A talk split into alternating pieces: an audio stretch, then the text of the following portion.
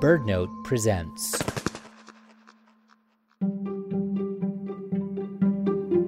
Hey there, I'm Ari Daniel, and this is Threatened, a new show from BirdNote about answering the call to protect the birds and places we love. This is the final episode of our pilot season, and we're ending our journey in one of the most important bird habitats in the Western Hemisphere, the boreal forest. Billions of birds nest and hatch their eggs here. The boreal is also the ancestral home of the Lutsel K'e Dene First Nation, who've spent decades trying to preserve the land on their terms. Their solution could well provide a blueprint for sustainable conservation around the world. Let's get started.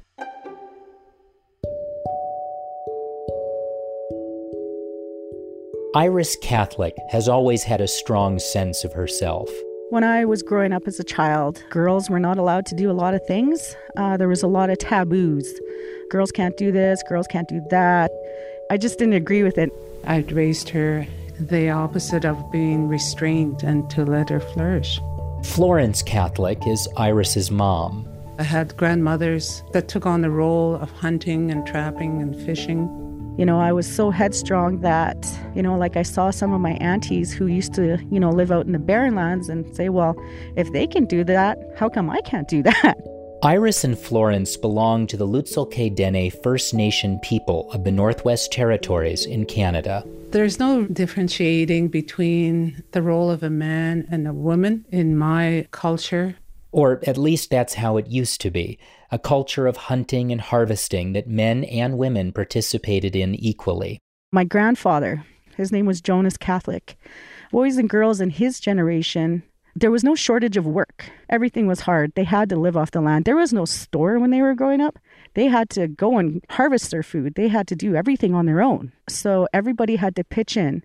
Like my grandfather used to work on hides with my grandmother right up until he passed away. I I was very close with him, and uh, I just told him I was like, "Abba, I want to learn how to do this. I want to learn how to do that." He said, "Okay, my girl, I'm going to teach you everything you want to know because," he said, "that's how I was raised." So I was taught how to be a hunter at a very young age. A deep affection grew inside of Iris for the land and water of her ancestors. Lutsel K'e is actually situated on the furthest most eastern tip of the Great Slave Lake. It's a very big lake. The Great Slave Lake, named after the Slavey First Nations people, is the 10th biggest in the world and the deepest in North America. Every August, nearly half the Lutsel K'e Dene community, somewhere between 60 and 80 people, take their boats onto the lake and travel to a remote and sacred patch of land for a spiritual gathering. That's how I kind of learned how to navigate the lake and learn how to drive a boat on the lake, right? Because I've been going there ever since I was young. Shanto Catholique is Iris's cousin. So people go there and pray that your family will do good, that the community will do good. They sing songs. Songs that people have been playing forever, right? Pray to the Lady of the Falls spirit. Visit the Dene people who are buried there and ground themselves in their surroundings. It's just the water is clear. That's like our holy water to our people. The land is just so untouched, right? After you leave, you just feel so rejuvenated. The Lutsel K'e Dene are on the water all the time. Take Iris. Here she is in the early fall, revving up her 18 foot fishing boat and motoring into the Great Slave Lake. Our water is so clear and so pure that you could take a cup right out of your boat and you can just drink it. Like it doesn't need to be filtered. There's no contaminants in it whatsoever. And if you look at an aerial map of this part of the Northwest Territories, it's just freckled with lakes. Yeah, we've got a lot of wetlands in our area. There's an abundance of wildlife and fish and birds. I really enjoy the springtime because it's like everything migrates. So you'll have the geese flying, white crowned sparrows chirping in the mornings. Once you walk into a patch of willows, you'll start seeing yellow warblers. You go by the river, you'll see two osprey nests, eagles soaring. I saw a merlin the other day. It was pretty cool. once you just really start looking and listening, right? Like it's just so diverse. Well, to be honest, like they're like Pokemon. you gotta identify them all. Lutsel K'e, the Great Slave Lake, this whole area is part of a biome called the Boreal Forest. Stretching from interior Alaska eastwards across Canada through the Northwest Territories. Kind of sandwiched in between the Arctic and the prairies. All the way to Newfoundland and Labrador on the Atlantic coast, says Jeff Wells, Vice President of Boreal Conservation for the National Audubon Society. So, you know, a very vast area. It's about 1.5 billion acres in size, and it is one of the most intact forest landscapes left on Earth, about 80% intact, virtually no sort of footprint of industrial development. So, because of that, it's been able to support an incredible number of birds and diversity of birds. There's over 300 species that nest in the boreal, and we estimate that there's one to three billion with a B that nest there every year. Um, and then in the fall, at the end of the nesting season, when you add in the young of the year, there's three to five billion that go spilling out across the Canada US border, um, moving south starting even in July and extending through November. And on average, that means there's something like 30 to 50 million birds that have to pass over that border every every night. So this sea of birds comes spilling out of the boreal night after night as these birds come to become the familiar birds for the backyards and gardens and parks and forests and wetlands of the US and in points south all the way down into southern South America for some of them. That's such a beautiful image. You know, I kind of imagine this giant river of birds just sort of pouring southwards. Yeah, you can name all the great places for birding around the country. What makes those places so special is the abundance of birds passing through. And so much of that abundance is actually coming from an intact forest to their north that produces all these birds and sends them down to the U.S. each fall. It's the key place that allows birds to make more of themselves and be resilient enough to survive all the perturbations and threats and issues that they're going to be dealing with on migration and in winter, um, and increasingly with climate change, you know, which will cause many of them to die. You know, that's the truth of it. And so, maintaining places where they can successfully nest and breed and raise young without all of these other impacts is key to not only their survival but you know the health of our entire world and by that, Jeff means these birds play a variety of important ecological roles across the hemisphere, like dispersing seeds and pollinating plants. Indeed, some of these birds, like the Cape May warbler or the bay breasted warbler, can be found well south of the boreal, with their faces just dusted in pollen. And when you think about the sheer number of birds performing these tasks, the benefits are enormous to forests and habitats throughout the Americas. Iris Catholique says the birds are like messengers. They they tell us things, for instance, like the snowbirds. We know for sure as soon as the snowbirds get here, the, the snow is coming. uh, like if you're out fishing and you have a couple eagles in the area and they're swooping down and they're catching fish. That's where you want to go fishing because the eagles are there. Once springtime comes, means that geese are coming, ducks are coming, they're coming up to nest. They're really like kind of the first indicators. Seasons changing, weather's warming up.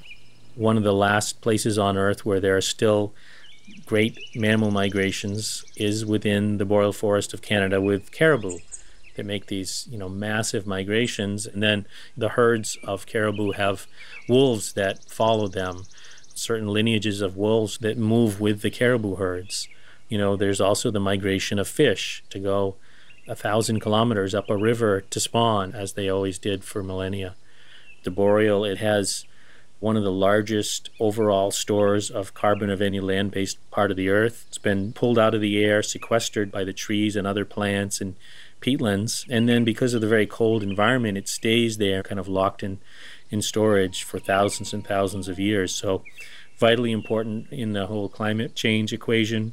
Jeff says the only long, undammed rivers left in North America course through the boreal. Think Mississippi River in scale, but nothing to get in their way. That water influences ocean nutrients and food webs, ice formation in the Arctic, ocean circulation patterns, and planet wide weather systems. There's a global reach to everything in the boreal, and maintaining that intactness is so crucial.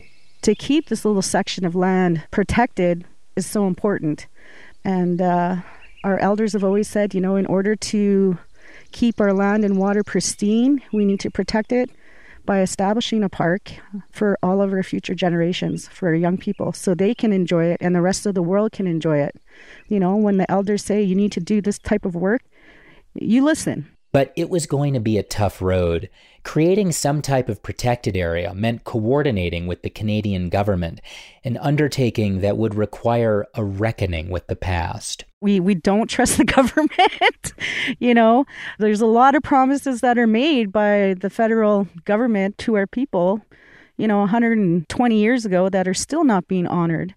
Um, so, you know, like that always sticks in the back of your mind. And if anybody knows anything, is like you you you don't make decisions overnight. I don't think that anyone in their right mind, Florence Catholique again, especially Indigenous people, would put their trust in the government. Iris and Florence have good reason to distrust the government. For instance, you know how Iris was told she couldn't hunt and fish? You know, in my generation, there's not too many women like that, probably just a couple of us that can navigate and travel on the land and harvest and hunt and, you know, survive on our own if we had to. So there's a lot of taboos that we're still trying to get over. Taboos introduced by the West, the Canadian Crown government. That colonialistic mentality that, like, you have to do it this way or you have to do it that way. One of the most painful ways that Indigenous communities across Canada, including the Lutselk'é Dene, have felt that colonial influence has been through residential schools. Well, you're uprooted from your family, you're moved to a different place. Yeah, it was great to get an education. However, like you don't you don't have your your mother, your father, your brother, your sister around. You know, you don't have that family support. Residential schools operated from the early 1830s to the mid 1990s, and their goal was nothing short of the wholesale assimilation of First Nations people. Their full intent was to kill the Indian in them a cultural genocide? This is Steven Nitah. He says that in Canada's early days, there was a dependence of Western settlers on Indigenous peoples for their survival, a recognition of Indigenous sovereignty, and a relatively peaceful coexistence. But that changed starting in the early 1900s. Canada focused on Indigenous peoples with the sole purpose of uh, eradicating them. Kids were totally indoctrinated to hate themselves, hate their parents, hate who they are. That was the uh, assimilation policy. It took a while for Canada to come around to our community, mainly because of our isolation. But eventually, you know, when they did get to us, they certainly got to us. My mother, who's 80 now, everyone of her generation were scooped up and placed in residential schools the relationship my mother has with me and and my grandparents uh, were, was altered forever. The relationship she had with the land was altered forever. It was a systematic erasure of that relationship that uh, that Canada used right across the country. Roughly 150,000 children were relocated away from their families, including Iris. For me, it was grade 10 to 12. Iris's grandmother and her mother. Can you tell me about your experience with them, Florence? That's too close to the heart to speak of. Hmm. I just want to make sure I have a sense. It sounds like you feel like maybe they they robbed you of something, that they took something from you. Yes, of course they did. You know, the the way to get rid of a society is to to take you away from it and to take you away from where you're from and from all the teachings and the teachers, which are usually your parents or your grandparents or your relatives, that have all the knowledge of how they traveled and survived on the land, the history that links to our community, the connection to the spiritual, those are all lost. We're prohibited from doing a lot of things sometimes we seem to be like in an ocean, just a little grain of salt, trying to regroup and find each other and, and get our way of living back. It's a really hard subject for me to speak of. Hmm. So it was in the wake of this painful history that Iris resisted and learned the ways of her people. But any sort of protected area would have to wrestle with this past, all while trying to imagine a different kind of future. The first attempt was made in the late 60s.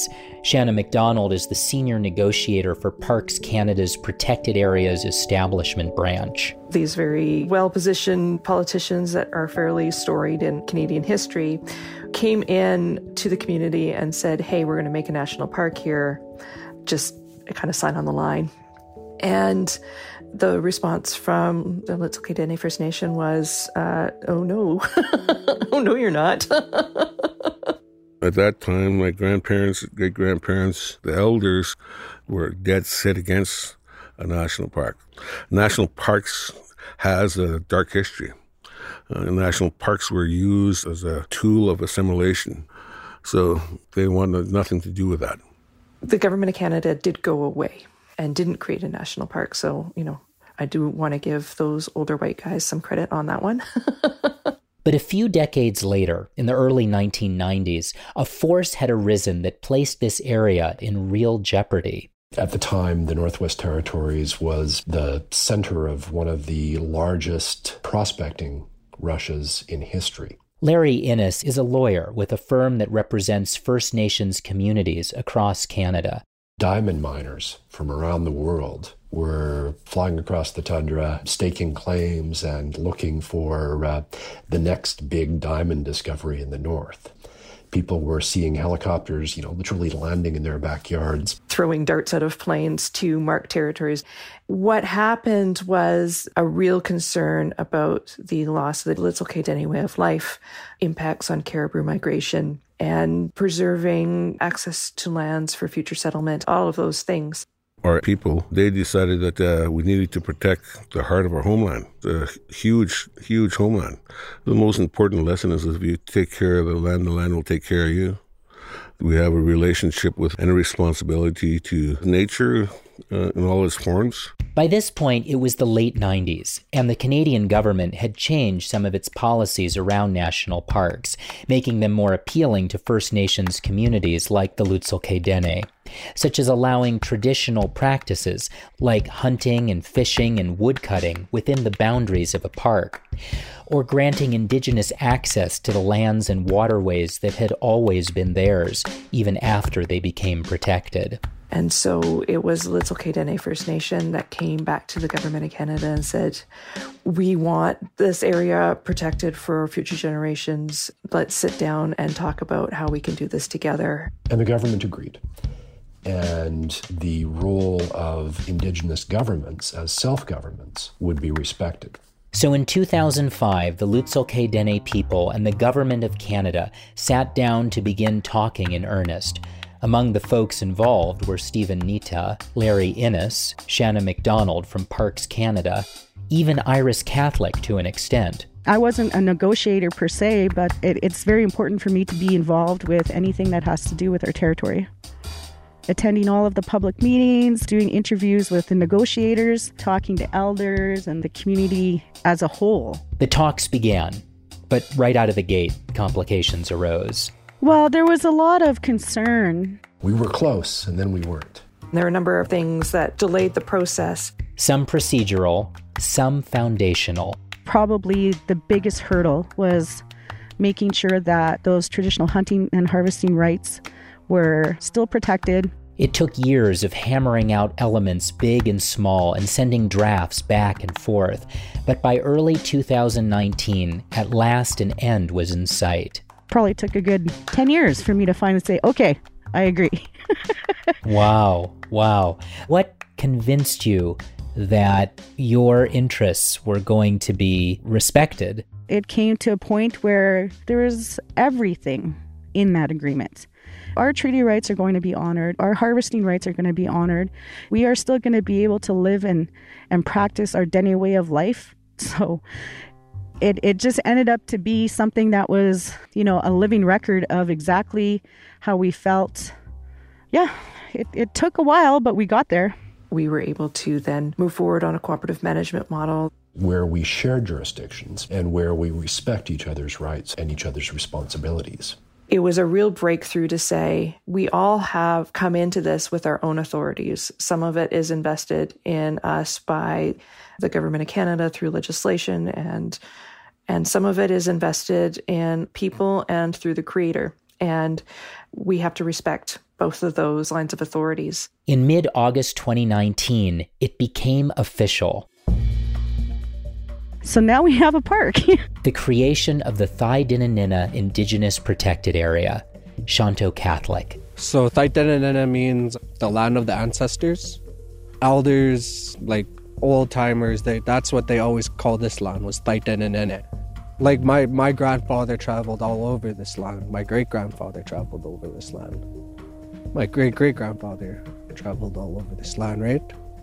My family ties are to this land, the land of the ancestors. Over 10,000 square miles of land and water is now protected by a trilateral agreement between the Lutselk'é Dene First Nation, Parks Canada, and the government of Northwest Territories. It's a jointly designated national park, territorial park, and indigenous protected area where each government makes decisions and seeks consensus with the others before those decisions are actually made on the ground. We didn't give our rights to it away, we didn't give our responsibilities to the lands away. Uh, what we agreed was to share. There are pictures of me walking around with a signed agreement clutched to my chest like a, a, little baby bird, and I was never going to let it go. To see the, the joy in the community, the celebration, it was really powerful. I mean, it's a big thing, right? It's it's scary to sign on and to be in partnership, but you kind of have to go into these kind of things with an open heart and like an open mind that we have to all work together to protect the land Healing takes time.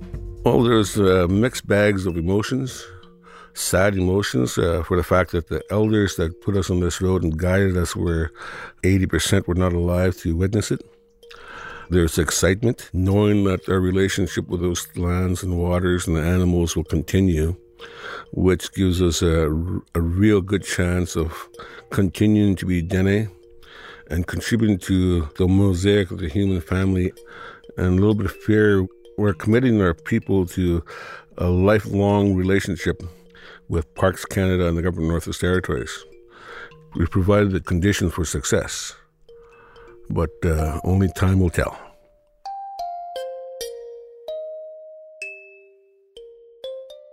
Iris now runs Thaidene Nëné on the Lutselk'é Dene side of things. She has a small staff, and her responsibilities include managing the Ni Hat'ni Dene Guardian Program, which means Watchers of the Land. Okay, so the Ni Hat'ni Dene are our go-to guardians for monitoring and helping folks that come into Thaidene Nëné understand what our rules and regulations are these are Dene laws, and this is what you need to know. Like making sure that people entering the protected area know where the sacred areas are, and that there's a moratorium on hunting caribou since the population's in decline. They monitor the water, the ice and snow, the fish, and the birds. You know, the health of the birds is quite important with climate change and things of that nature. You know, are the seasons coming or going faster or slower? The Guardians have installed automated song recorders that capture the sounds of birds like this American robin. This information fills in gaps in our understanding of which birds appear where throughout the year. And while not everyone's fully convinced that this experiment in co management between indigenous and crown governments will be successful, many are excited by what this new model represents we're showing the rest of the world that yes, you know, if you want to protect your lands, your water, your wildlife, your birds, your ducks, like essentially where you come from, that is achievable. And it's through that process that we're starting to see this shift from what was previously a colonial approach in which rights were denied to a post colonial approach in which Indigenous rights are recognized as the foundation for conservation. And that's a huge change. One of these best kept secrets of bird conservation is that these Indigenous governments and communities and leaders are protecting more birds than you know just about anywhere else in the world. This is Jeff Wells again from the National Audubon Society. We can thank those Indigenous leaders and their visions for uh, a positive future for all those birds that are part of the fabric of our backyards and parks and gardens. It's really going to be the future of making sure we have safe, healthy places for birds and people and, and wildlife and plants and everything. The exciting thing here is that we can show how indigenous knowledge systems, understanding of the environment, and indigenous laws can influence and impact an area of this size. That I think is a knowledge system that's greatly needed globally. Is there a part of you that feels kind of frustrated that after so many years of mistreatment, that now it's like we don't have our act together, so we have to rely on groups like the Lutselk'e and others to help get us out, or do you have a more charitable view of, of all of this? Well, it depends on the day and the challenges of that day. But it's all about relationships. I think Indigenous people have demonstrated they're willing to, to forgive, but not forget, and move forward. I think the goodwill that Indigenous people are demonstrating has to be reciprocated. And non Indigenous people have to understand learn the history, the real history of the Americas. As for Iris Catholique, her personal history has become intertwined with Thaidene Nëné. Back when the idea for such a place was first being imagined, she was a girl falling in love with the land. Just just being out on the land for me, it's a big part of my life. Once the negotiations for a protected area began in earnest, she got involved out of a deep affection for this vast home of hers. And then, as those deliberations neared their final stretch, she was diagnosed with breast cancer. It was uh, it was a very hard time in my life. You don't feel the greatest after having to go through certain treatments, but yeah, just being able to to know that I can walk out my door and within five minutes I can be in the wilderness. It's like a healing thing for for me because you always feel stronger and you always feel rejuvenated after being out on the land. It's just a part of, like, I guess, part of who I am. Fortunately, Iris's cancer is now in remission. And what an amazing thing on the other end of your recovery to come out and have this enormous area protected, something that's so dear to you. Yep. We're going to teach our young people to be strong and to be able to walk in both worlds, to be able to have an academic background, but yet to also have the ability to know what it is to be a Dene person, to be able to harvest, to take care of your family, to have all of those Dene values. So I think our future generations, I think they're going to be benefiting from, I guess, a lot of the work that their parents and, you know, our grandparents have done trying to protect our people. Iris sees herself as one link in a long chain extending ahead of her and behind her, a chain passing through the heart of a special place in Canada, a place called Thaidene Nëné.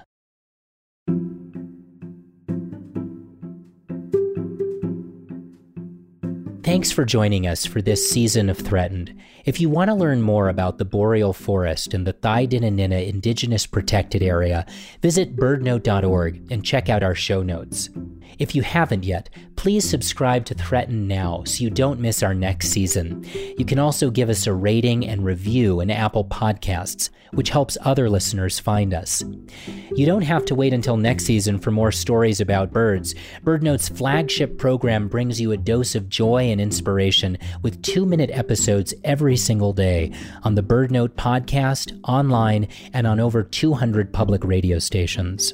And be sure to check out the Migrations Podcast for stories of the epic journeys that birds make and what we humans can learn from them. This six episode limited run podcast, hosted by Ambar Espinoza, is launching on February 23rd. Follow BirdNote on Facebook, Instagram, and Twitter to keep up with all of our productions. BirdNote is an independent nonprofit public media organization. If you like what you hear, support our programming. Visit our website, birdnote.org, and click the donate button. This episode was produced by me, Ari Daniel, with editorial help from Allison Wilson.